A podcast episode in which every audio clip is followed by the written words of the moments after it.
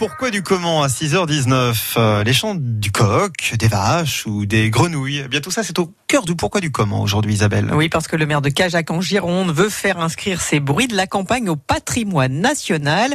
Une idée originale et un peu provocatrice, mais d'où vient-elle Delphine Martin? Eh bien parce que ce maire ne supporte plus de voir des ruraux traîner en justice à cause d'un coq qui chante d'une vache qui meugle ou d'un âne qui braie.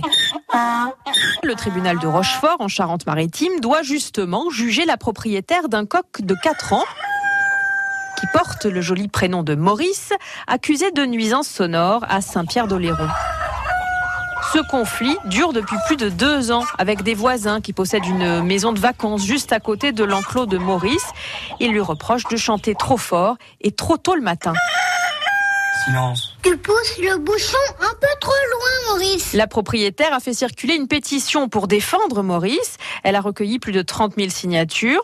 Un artiste local, Henri Franceschi, lui a même composé une chanson. Citadin de l'intolérance, le coco chantant était bien là.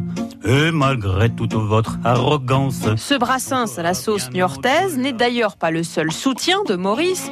Le maire de Saint-Pierre-d'Oléron a pris un arrêté municipal pour rappeler le caractère rural de sa commune et le droit de ses habitants à entretenir une basse-cour. Et des affaires comme celle-là, Delphine, il y en a régulièrement et oui, l'été dernier par exemple, des touristes parisiens avaient alerté le maire de Bossé dans le Var. Devinez pourquoi Parce que les cigales faisaient trop de bruit. Si. Ces cigales nous arrêtent dans le jardin. Elles te dérangent peut-être. Ce qui est curieux, oui, c'est qu'on les entende aussi fort. En 2017, ce sont des résidents secondaires de Haute-Savoie qui s'étaient plaints des cloches des vaches dans les pâturages.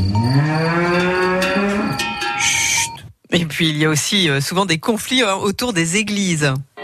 Ah oui, c'est un grand classique en zone rurale. Dans un village de Lozère, par exemple, des vacanciers ont demandé qu'on décale l'heure de la cloche du matin qui sonne à 7 heures et qu'ils jugent trop matinale. Oh pitié Je n'en peux plus assez, assez pitié Mais leur demande n'a pas abouti.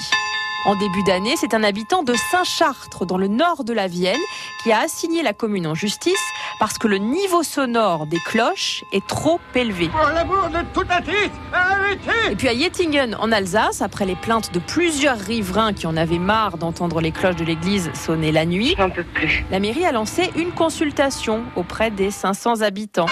Finalement, ils ont décidé de ne rien changer. Bon, ne changez rien, ça sera parfait. Et on ne change rien non plus. Nous, le pourquoi du commun, on le retrouve comme tous les matins sur notre site internet. France